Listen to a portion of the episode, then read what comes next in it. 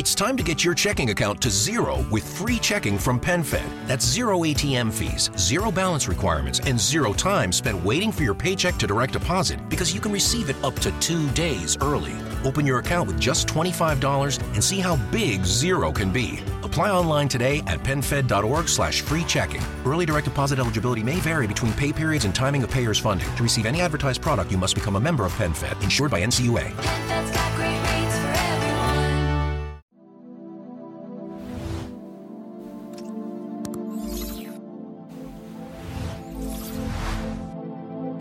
Bene, è un periodo che sto provando a rispondere alle mh, numerose domande che mi fate, eh, ne ho diverse in cantiere, un po' accumulate e oggi proverò a mh, dare una risposta a un quesito e a uno scenario molto interessante delle neuroscienze eh, su cui tanti mi avete chiesto un parere, per cui oggi parleremo di eh, persone altamente sensibili. Eh, spesso questa fetta di popolazione viene anche identificata con l'acronimo PAS, PAS, persone altamente sensibili. Chi sono questa, mh, queste persone? Esistono addirittura? C'è una base scientifica per questa ennesima etichetta? Per alcuni è un'ennesima etichetta, per molti in realtà è stata una, mh, una consapevolezza molto interessante, fulminante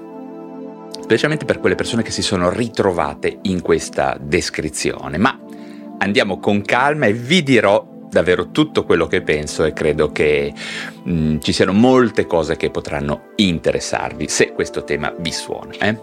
Ehm, in ogni caso, eh, questo tema alla luce mh, della grande mole di materiale che si trova online non può certo essere giudicato irrilevante Intendo dire che mh, sia che questa cosa vi abbia lambito, toccato, riguardato, oppure mh, che non vi abbia mai, mh, come dire, coinvolto direttamente, credo che se avrete voglia di mettere persone altamente sensibili sul web, vedrete che uscirà fuori un fiume di contenuti, un fiume di cose che mh, fanno risaltare come questo sia un tema tutt'altro che irrilevante eh, per moltissime persone. Quindi valeva la pena affrontarlo, valeva la pena affrontarlo in maniera un pochino estesa e con calma, come sto facendo mh, ultimamente. Quindi, eh, chi sono le persone altamente eh, sensibili? In estrema sintesi, si tratta, si tratterebbe di individui che presentano una caratteristica della loro mente eh, che fornisce loro una maggiore suscettibilità e anche reattività agli stimoli dell'ambiente, l'ambiente intorno a loro, eh, in senso direi addirittura esteso, l'intorno socio-ambientale. Mm? Questo tratto è eh, ampiamente studiato ed è stato ampiamente studiato dalla psicologa eh, e ricercatrice dottoressa Hélène Aron che ha iniziato a parlare di alta sensibilità durante gli anni 90, direi fra le prime. Questa autrice e, e ricercatrice mh, ha poi scritto un libro nel 2010 che effettivamente è il motivo per cui mh, avevo iniziato poi a seguire il suo lavoro.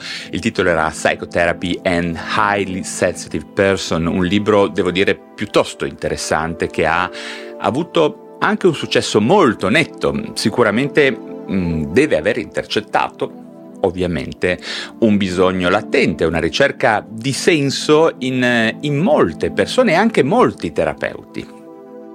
Perché questo tratto dell'alta sensibilità probabilmente è qualcosa che ronzava nella testa sia delle persone che si sono riconosciute in questa descrizione, ma anche in coloro che lavoravano a contatto con la salute mentale, in quanto mm, esistono persone che mostrano tratti di questo genere e vedremo quali sono. Um, certamente legato al pregiudizio eh, c'è, c'è, un pregiudizio eh, che essere sensibili possa mh, mm, significare essere ad esempio timidi, introversi, strani, deboli, no? o addirittura sbagliati. Eh, ma la stessa Elaine Aron sottolinea che l'ipersensibilità è un tratto che eh, può essere addirittura, anzi assolutamente valorizzato. Mm, sicuramente l'alta sensibilità non è una condizione chiamiamolo eh, automaticamente patologica, secondo Alain Aron. Eh, quindi questo è un punto molto importante. Mm, certamente nelle persone altamente sensibili, secondo la descrizione che poi vedremo, qualche mh, mm, cosa di diverso esiste. Potremmo forse dire che ci si riferisce in maniera implicita alla presenza di una neurodivergenza, una qualche forma di, neo- di neurodivergenza, in realtà il discorso è da approfondire. Eh, infatti con il termine ipersensibilità si intende direi quasi semplicemente una sensibilità superiore alla media, no? in modo temporaneo o, o, permanente, che può riguardare un periodo della vita o tutta la vita e che può essere vissuta con mh, mm, difficoltà dalla persona, mh, mm, dalla stessa persona, ma solo in alcuni contesti specifici. E questo è importante da sottolineare, no? generare, come si dice, del disadattamento. Oppure questo è un altro elemento problematico, essere percepita come esagerata, estrema o addirittura fastidiosa dalle persone attorno, amici, colleghi, eh, familiari soprattutto. Si parla di un tratto che, eh, di un tratto psicologico che sarebbe addirittura geneticamente determinato, no? definito da un termine eh, che è stato direi eh, valorizzato proprio da Ellen Aron eh, che è Sensory Processing Sensitivity, SPS, SPS. Eh, è questo il termine che trovate spesso se cercate letteratura sull'argomento. Eh, e a proposito, ci sono delle premesse scientifiche per tutto questo? Mm, io ho fatto mm, nel corso degli anni numerosi approfondimenti, non è stato certamente un elemento, chiamiamolo, di eh, mio interesse estremo, però devo dire che nel corso degli anni sono andato a spulciare qua e là sulle banche dati, ho letto il libro, ho letto anche i libri precedenti e mm, devo dire che tutto sommato, secondo la mia mh, mm, mentalità che è abbastanza restrittiva, direi che ci sono abbastanza delle premesse scientifiche. In particolare la dottoressa Aaron e anche il marito Arthur Aaron, che mh, mm, è anche un'altra ricercatrice, mh, dottoressa Bianca Acevedo, mi pare, hanno pubblicato diversi studi numerosi studi a riguardo in realtà, mm, anche qualche altro gruppo ho visto, ma mm, particolarmente loro. Eh, le premesse scientifiche del tratto di alta sensibilità si basano essenzialmente su una combinazione di fattori genetici e ambientali che come sempre interagiscono tra loro. Ci sono eh, analisi ad esempio attuate mediante addirittura la risonanza magnetica funzionale che suggerirebbero mh, mm, una differenza tra questo tratto di personalità e altre condizioni che potrebbero originare indirettamente caratteristiche simili alla mm, condizione dell'alta sensibilità chiamiamola eh, essenziale, primaria, no? come lo spettro autistico, il, eh, il disturbo da stress post-traumatico o anche la schizofrenia in alcuni casi. Abbiamo poi anche studi su varianti polimorfiche del trasportatore della serotonina, che potrebbe essere, ehm, diciamo, implicato in una base biologica del tratto dell'alta sensibilità e rendere anche ragione delle mh, dimensioni di ereditabilità, di familiarità genetica di questo tratto. Altri studi su come l'ambiente collabori appunto nell'espressione e mh, nella tipizzazione, nelle caratteristiche che prendono forma in ogni persona ehm, che sviluppa alta sensibilità. Insomma, diversi studi che, devo dire, hanno un certo margine di interesse e anche di fascino e diciamo anche di scientificità. Abbiamo in effetti alcuni campioni anche di popolazione elevata, che questo non è così frequente, diciamo, quando si guarda la letteratura. In generale sembrerebbe, mm, secondo tutti questi studi, ragionevole pensare che circa il 20% della popolazione potrebbe presentare questa particolare e curiosa caratteristica psicologica, eh, ovvero un numero molto elevato di persone. Eh, eh, chiamiamole, chiamiamola una fetta di popolazione. Quando il 20% viene identificato come persona ad alta sensibilità, è ovviamente anche piuttosto imbarazzante ipotizzare che sia un disturbo.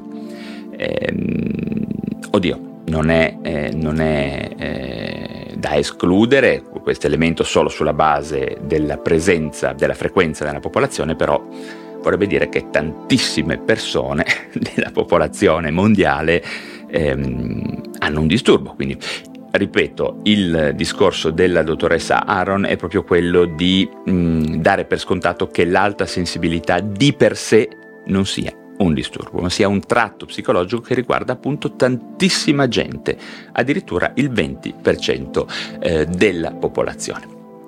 Abbiamo anche ricerche che suggeriscono che la sensibilità elevata possa essere appunto ereditata, dato che è stata osservata proprio una maggiore prevalenza netta del tratto tra i membri della stessa famiglia. Ma veniamo al punto molto importante, come si riconoscono queste persone chiamiamole ad elevata sensibilità. E in che maniera, soprattutto, no, si manifesta questa loro caratteristica? Bene, le persone altamente sensibili si distinguono per eh, delle caratteristiche peculiari che vedrete sarà semplice eh, identificare. Spesso sono più sensibili alle sfumature e alle sfaccettature dell'ambiente che li circonda, no? in tutti i termini direi.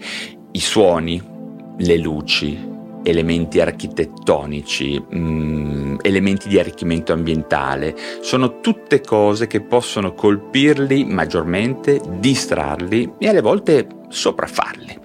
Possono essere facilmente soverchiati da troppi stimoli presenti nell'ambiente o da situazioni, chiamiamole emotivamente intense. Mm, mi riferisco anche proprio all'esposizione ad interazioni relazionali molto ingaggianti. Mm, ci sono persone che hanno difficoltà estreme a entrare in contatto e a sostenere eh, la loro presenza in un ambiente in cui ci sono persone che urlano, che litigano, eh, che stanno attuando un confronto acceso, queste cose le mette in uno stato di forte ansia e di panico. E in questo senso presentano appunto una maggiore sensibilità emotiva, percependo in modo molto più intenso no, tutte le emozioni, sia le proprie che quelle degli altri. Quindi il loro faro dell'attenzione no, è rivolto in ambedue eh, le direzioni, eh, verso l'interno no, e verso l'esterno. Ma non solo, sanno essere anche molto più attenti ai dettagli, hanno una maggiore capacità di cogliere le sottili sfumature artistiche mh, mm, della poesia, quindi del linguaggio, della prosodia, della musica.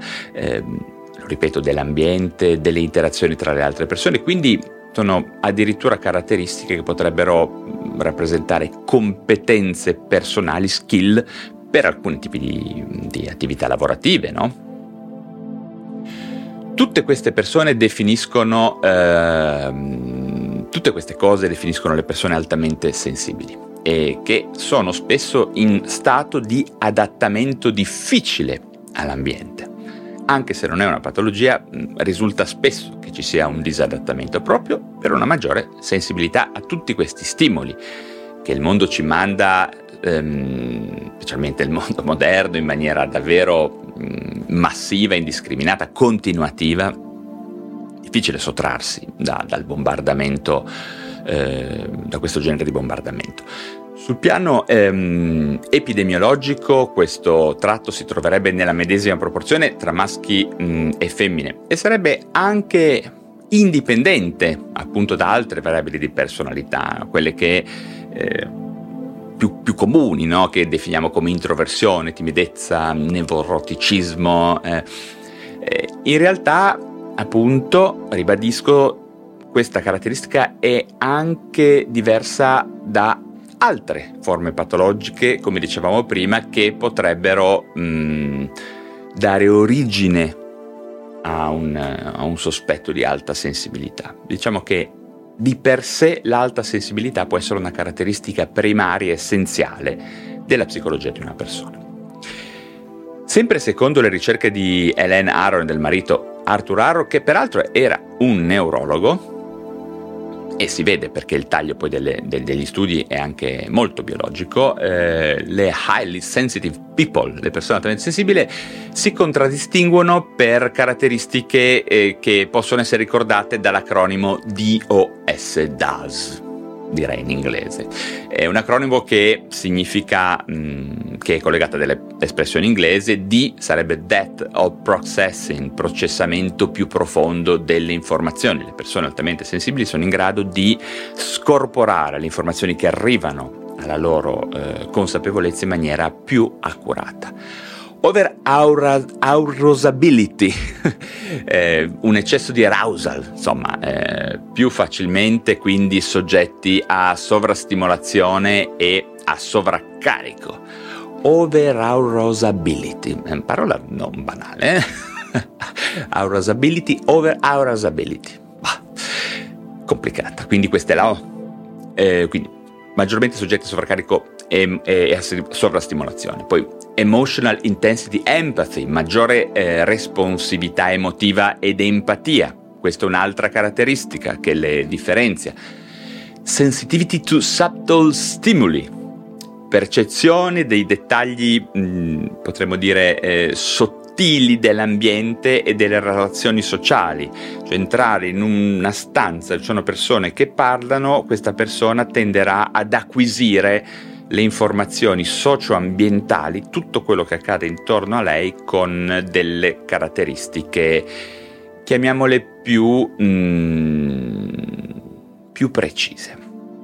Infatti tutte queste mm, specifiche dell'alta sensibilità mostrano indubbiamente alcuni vantaggi che riguardano la profondità di elaborazione dei problemi, la predisposizione a eh, trovare molteplici soluzioni anche più creative eh, e a percepire poi magari i dettagli delle relazioni sociali, la capacità di empatia, no? media- essere più efficaci nella mediazione tra le persone, eh, maggiore profondità appunto a percepire aspetti positivi e negativi mh, dell'esistenza, cogliere dettagli dell'ambiente, insomma lo ripeto, mh, stiamo parlando di caratteristiche che di per loro potrebbero diventare uno strumento degli attrezzi molto efficiente per molte professioni. Mi viene in mente da quelle artistiche, da quelle di indagini.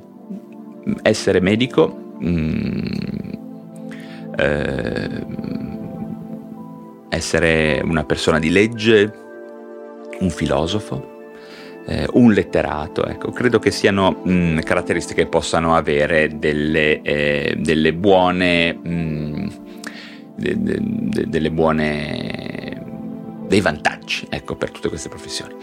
Eh, ma non sempre eh, ovviamente eh, possono essere rose e fiore, infatti ci possono essere anche possibili svantaggi eh, che, che, riguardano senza dubbio la sensazione di sentirsi fuori dal mondo o sopraffatti dal mondo, ehm, la difficoltà a relazionare con le altre persone può essere un problema, la presenza di suscettibilità emotiva e di instabilità emotiva può essere un problema, l'affaticamento è spesso un problema, no? quindi un'eccessiva stimolazione ambientale che poi implica la necessità di avere dei tempi di recupero, proprio hanno bisogno di magari dormire di più, di spegnersi, di isolarsi un po' in alcuni periodi per staccare eh, la difficoltà in questo senso a gestire i propri limiti e confini rispetto agli altri, eh, la necessità di regolare poi la loro capacità empatica per non essere diciamo dei soggetti costantemente in acquisizione di informazioni, quindi ripeto eh, sopraffatti da questo flusso continuo di informazioni molto precise dall'ambiente. Mm, altre considerazioni epidemiologiche interessanti e scientifiche possono essere quelle che ci dicono che le persone altamente sensibili eh, sono ubiquitarie e sono presenti in diverse culture nel pianeta, contesti sociali. Tuttavia la consapevolezza e l'accettazione e la comprensione di queste mm, caratteristiche possono variare molto a seconda delle società e delle tradizioni culturali. In alcuni paesi possono addirittura essere degli impedimenti alla vita sociale o essere discriminate stigmatizzate. No? In alcune culture le persone altamente sensibili possono essere viste in modo positivo, ritenute più intuitive, connesse con l'ambiente circostante, no? in altre culture possono essere considerate vulnerabili, suscettibili, strane semplicemente e poco integrate nel, nel contesto della, del resto della popolazione. In ogni caso è molto importante notare che l'alta sensibilità di per sé non è una diagnosi medica, questo va detto, va ribattuto, eh, la stessa dottoressa Aaron lo dice, è, è semplicemente un tratto, una caratteristica, chiamiamola di personalità, non è corretto, una caratteristica forse psicologica, è senza dubbio un elemento di fragilità, ma solo in contesti specifici. Mm? questo in realtà riguarda poi anche molte altre condizioni in psichiatria e salute mentale, ovviamente la DHD, che credo abbia ad esempio delle sovrapposizioni, mm, il tratto dell'Asperger sicuramente ha delle sovrapposizioni, ma molte altre di, mm, cose possono, entità eh, neurodivergenze possono diventare patologie solo quando generano disadattamento, per cui il discorso in questo senso è eh, generale, molto simile. Probabilmente se una persona ritiene di essere altamente sensibile e questo possa influenzare negativamente la sua qualità di vita, credo potrebbe essere utile mh, ricorrere al supporto di un professionista qualificato, uno psicologo, uno psichiatra che abbia dimestichezza con questa condizione per essere guidati, supportati, chiariti eh, nell'affrontare le sfide mh, che ci possono essere. Eh, eh, nel possedere queste caratteristiche e imparare a sfruttare soprattutto i punti di forza che possono essere associati a questo tratto psicologico. Per finire ancora mh, mm, alcune cose, in particolare se vi trovate a essere molto sensibili o se è un vostro familiare, un amico oppure se è il vostro bambino ad esserlo, forse avrete piacere a conoscere diciamo qualche considerazione finale ehm, a cui ho pensato. Allora, certamente iniziate a partire dal presupposto che il, vas- il vostro tratto psicologico, il tratto della persona cara, è normale, ok? Eh, può generare disagio e fastidio solamente in contesti specifici. Mm, si trova, lo ripeto, in una percentuale dal 15 fino al 20% della popolazione, troppi per essere un disturbo, no? Ma anche non abbastanza per essere mm, ben compreso e interiorizzato dalla maggior parte delle persone che potete avere intorno. Quindi richiede un punto di equilibrio delicato.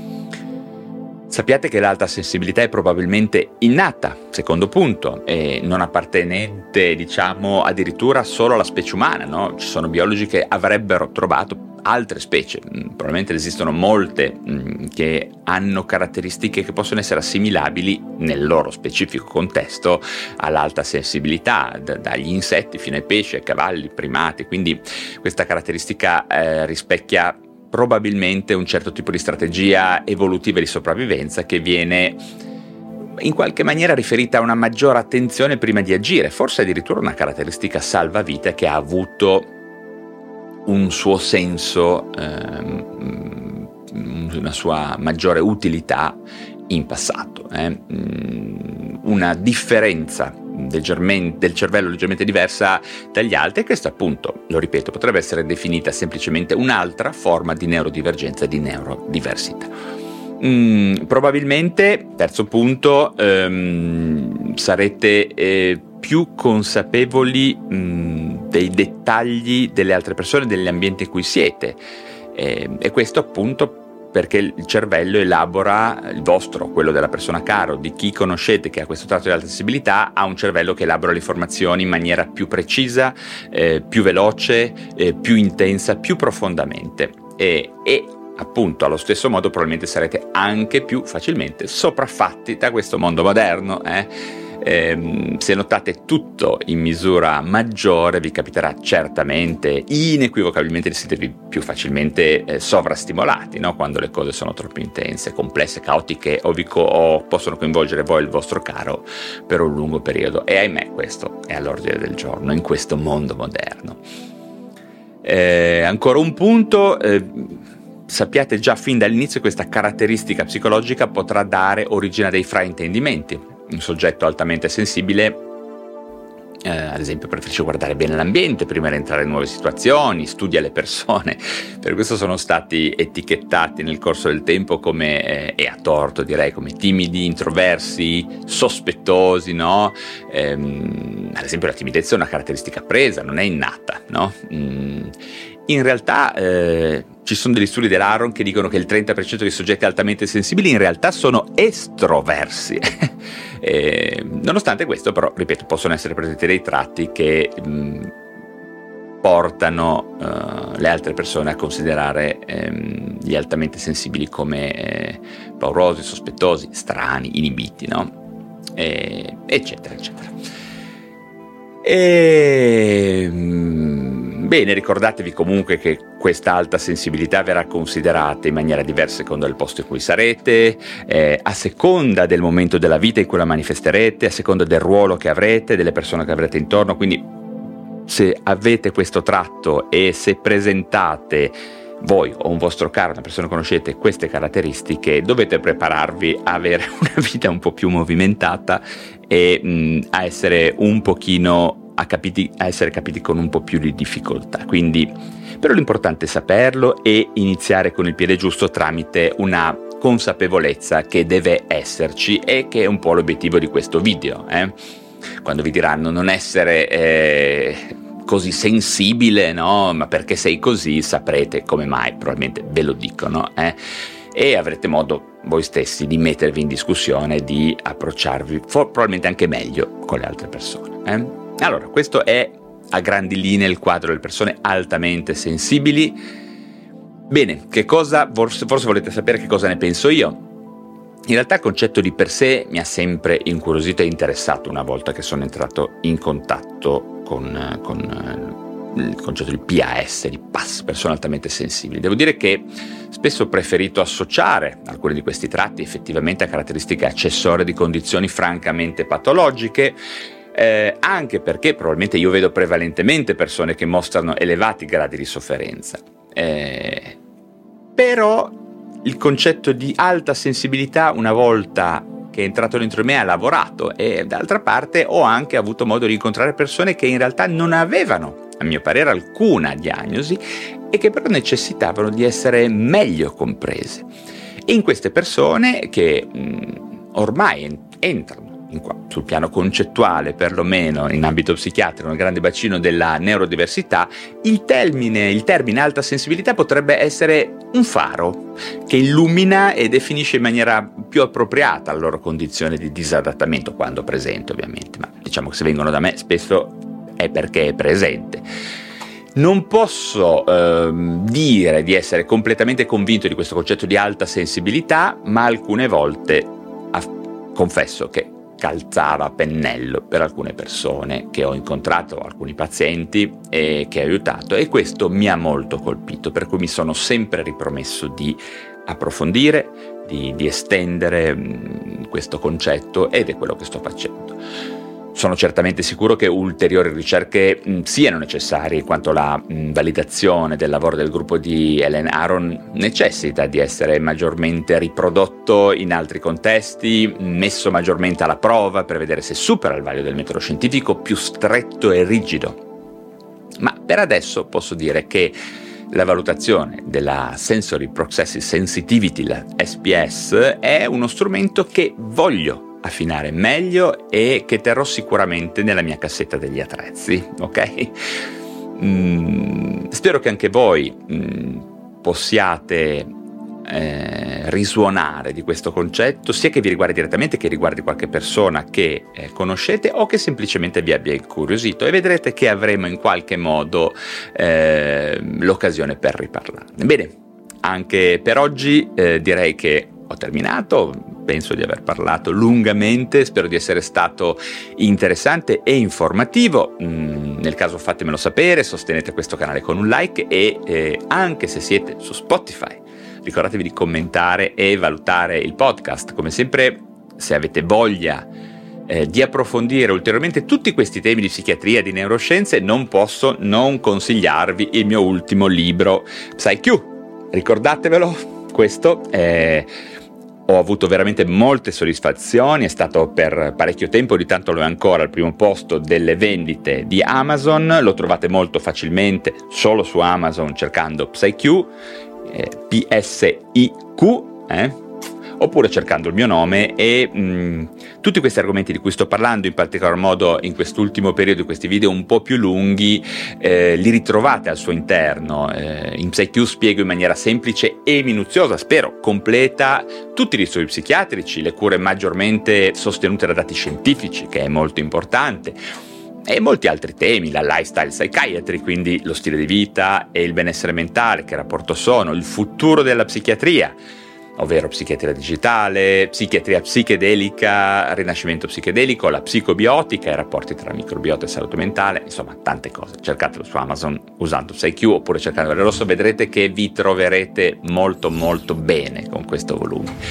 E ovviamente se siete dei fanatici delle neuroscienze, abbonatevi al canale YouTube anche per partecipare a delle live esclusive dove potrete fare domande dirette a me e ai miei ospiti, riceverete risposte altrettanto dirette e immediate.